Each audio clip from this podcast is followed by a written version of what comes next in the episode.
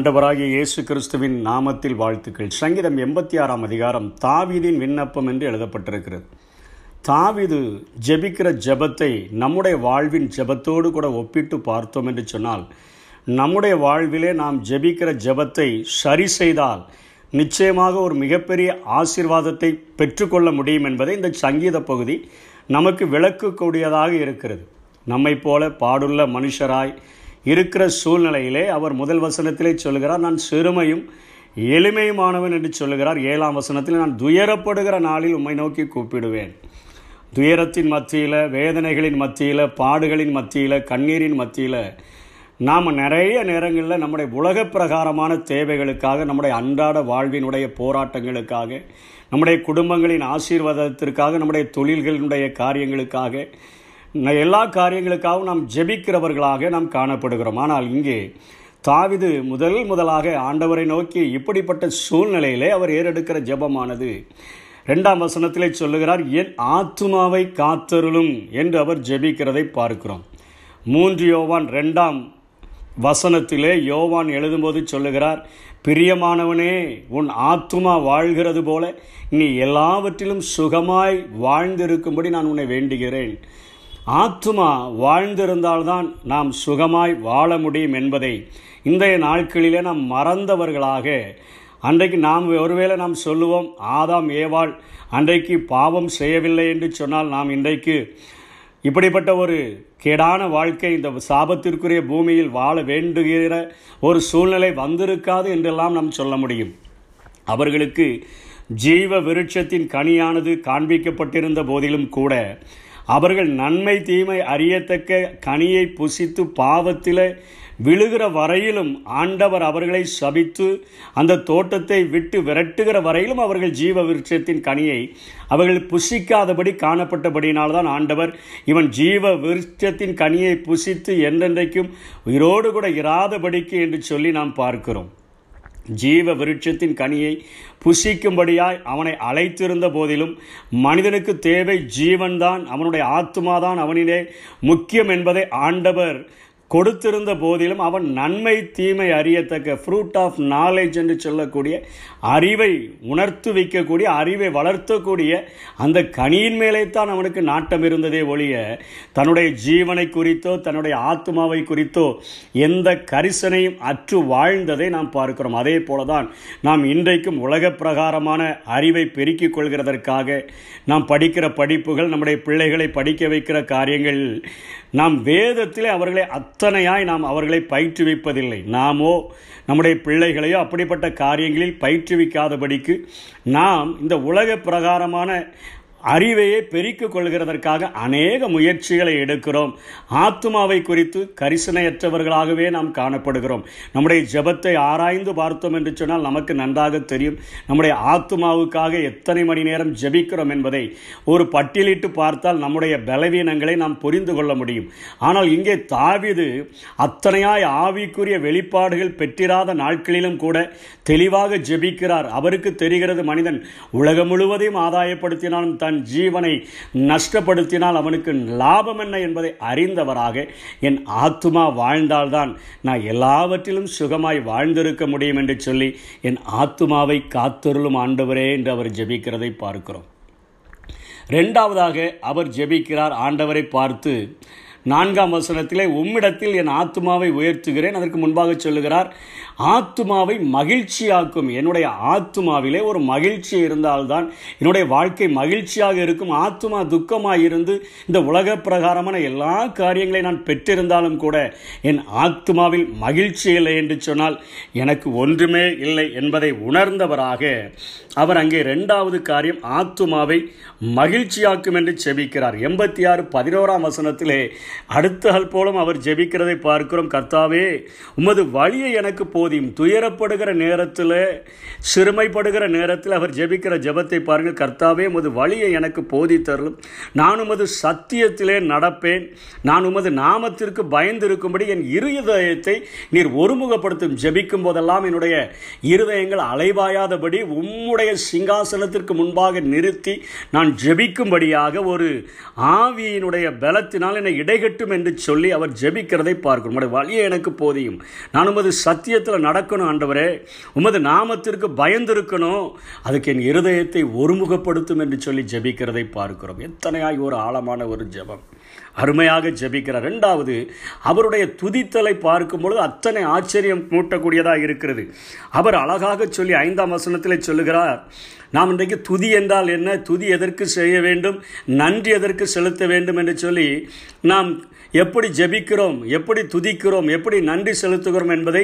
சங்கீதக்காரனுடைய இருந்து நாம் ஒப்பிட்டு பார்த்தால் அதனுடைய மிகப்பெரிய வித்தியாசத்தை நாம் உணர்ந்து கொள்ள முடியும் அவர் ஐந்தாம் வசனத்திலே சொல்லுகிறார் நீர் நல்லவரும் நீ மன்னிக்கிறவரும் உம்மை நோக்கி கூப்பிடுகிற யாவர் மேலும் கிருபை மிகுந்தவருமாய் இருக்கிறீர் என்று ஜெபிக்கிறார் எட்டாம் வசனத்திலே ஜபிக்கிறார் தேவருக்குள் தேவர்களுக்குள்ளே உமக்கு நிகரில்லை உம்முடைய கிரியைகளுக்கு ஒப்புமில்லை உமக்கு ஒப்பானவன் யார் ஆண்டவரே உன்னதமானவர் அல்லவா நீர் எத்தனை தெய்வங்கள் இருந்தாலும் உமக்கு நிகரானவர்கள் யாரும் இல்லையே உம்முடைய கிரியைகளுக்கும் நிகரில்லையே என்று சொல்லி அவர் துதிக்கிறதை பார்க்கிறோம் ஆண்டவரை இந்த உலகத்தில் உள்ள எல்லாவற்றை பார்க்கிலும் உயர்ந்த ஒரு ஸ்தானத்திலே வைத்து அவரை துதிக்கிறதை நாம் பார்க்கிறோம் நல்லவர் என்று சொல்லுகிறார் இந்த உலகத்தில் உள்ள எல்லா மனிதர்களை பார்க்கிலும் நீர்தான் நல்லவர் நீர் மன்னி மன்னிக்கிறவர் உண்மை நோக்கி கூப்பிடுகிற யாவர் மேலும் கிருபை மிகுந்த ஒரு ஆண்டவர் நாங்கள் எத்தனையோ உம்முடைய அன்புக்கு நீர் எங்கள் மேல் காட்டுகிற பரிவுக்கு தகுதியற்றவர்களாக இருந்தாலும் நீர் கிருபை மிகுந்தவராக எங்கள் மேல் அன்பு காட்டுகிறீரே எங்கள் ஜனங்களின் மேல் அன்பு காட்டுகிறீரே என்கிற ஒரு காரியத்தை சொல்லி ஆண்டவரை துதிக்கிறதை பார்க்கிறோம் பத்தாம் வசனத்தில் சொல்லுகிறார் தேவரீர் மகத்துவம் உள்ளவரும் அதிசயங்களை செய்கிறவருமாய் இருக்கிறீர் என்று சொல்லி ஜெபிக்கிறதை பார்க்கிறோம் பதினைந்தாம் வசனத்தில் சொல்லுகிறார் நீர் மன உருக்கமும் இரக்கமும் நீடிய பொறுமையும் பூரண கிருபையும் சத்தியமும் உள்ள ஒரு தேவன் என்று சொல்கிறார் நீர் மன உருக்கமுடைய ஒரு ஆண்டவர் நீர் இரக்கத்தில் ஐஸ்வர்யம் உள்ளவராக இருக்கிறபடினால தான் நாங்கள் இன்றைக்கு வரைக்கும் உயிர் வாழ்கிறோம் ஆண்டவரே நீர் நீடிய பொறுமை எங்களுடைய ரட்சிப்பின் மேலாக இத்தனை பொறுமையுடையவராய் இருக்கிறபடினால்தான் ஒருவேளை பாவத்தின் சம்பளம் மரணம் என்கிற அந்த வசனத்தின்படி எங்களுக்கு தீர்ப்பெழுதப்பட்டால் நாங்கள் என்றைக்கோ மறித்திருக்க வேண்டும் நீர் நீடிய பொறுமை உள்ளவராக இருக்கிறபடினால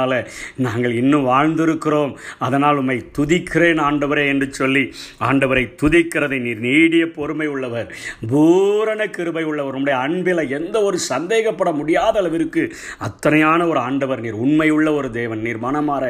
மனுஷன் அல்ல நீர் பொய் பொய் சொல்ல ஒரு மனித மனுப்புத்திறனும் அல்ல நீர் சொன்னதை அப்படியே செய்கிற ஒரு ஆண்டவர் சத்தியமுள்ள தேவன் இப்படி ஆண்டவருடைய குணாதிசயங்களை சொல்லி ஆண்டவரை துதித்து விட்டு பதிமூன்றாம் வசனத்திலே அவர் நன்றி செலுத்துகிறதை பார்க்கிறோம் எதற்காக அவர் நன்றி செலுத்துகிறார் அவர் பாவத்தில் திளைத்திருக்கிற நாம் பாதாளம் செல்லுகிறது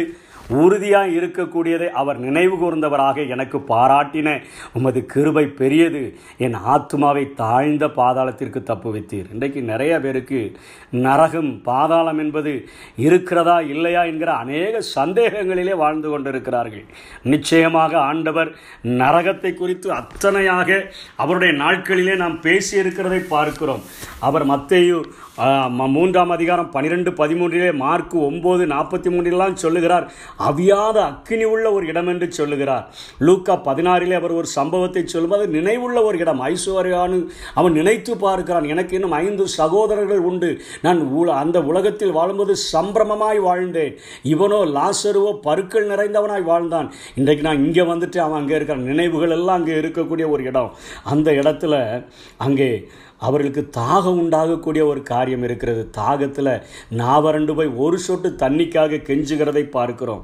ஆண்டவருடைய கோபம் அவியாத கோபம் பற்றி எறிகிற ஒரு இடம் அதை ஆண்டவர் மனுஷனுக்கென்று ஆயத்தப்படுத்தலை சாத்தானுக்கென்றும் அவனுடைய தூதர்களுக்கென்றும் ஆயத்தப்படுத்தினார் அதை நாம் பார்த்தோம் என்று சொன்னால் சாத்தான் அந்தி கிறிஸ்து கள்ள தீர்க்கதரிசி வீழ்ந்து போன தூதர்கள் யூதாஸ் காரியோத்து மற்றும் கீழ்ப்படியாத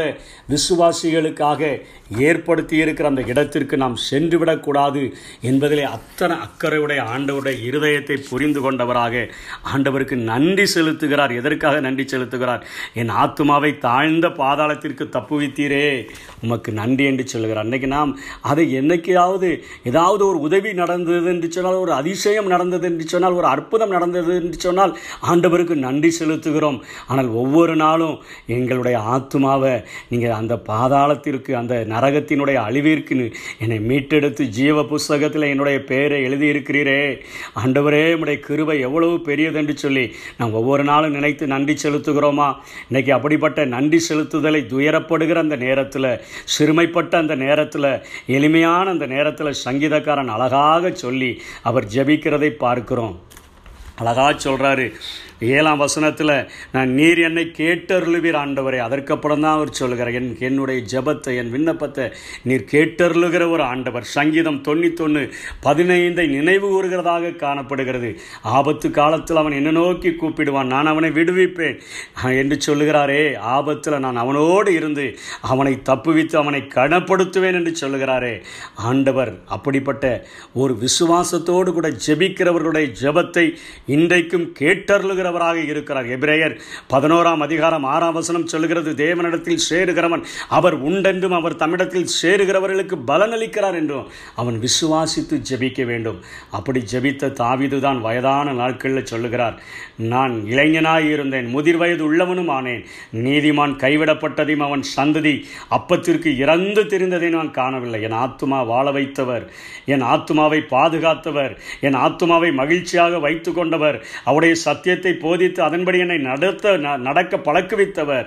அவர் என்னுடைய இருதயத்தை ஒருமுகப்படுத்தினர் என் ஆண்டவர் வாழ்நாள் முடிவு பரியந்தமும் என்னை மகிழ்ச்சியாக சந்தோஷமாக அவருடைய பாதைகளை நடக்கிற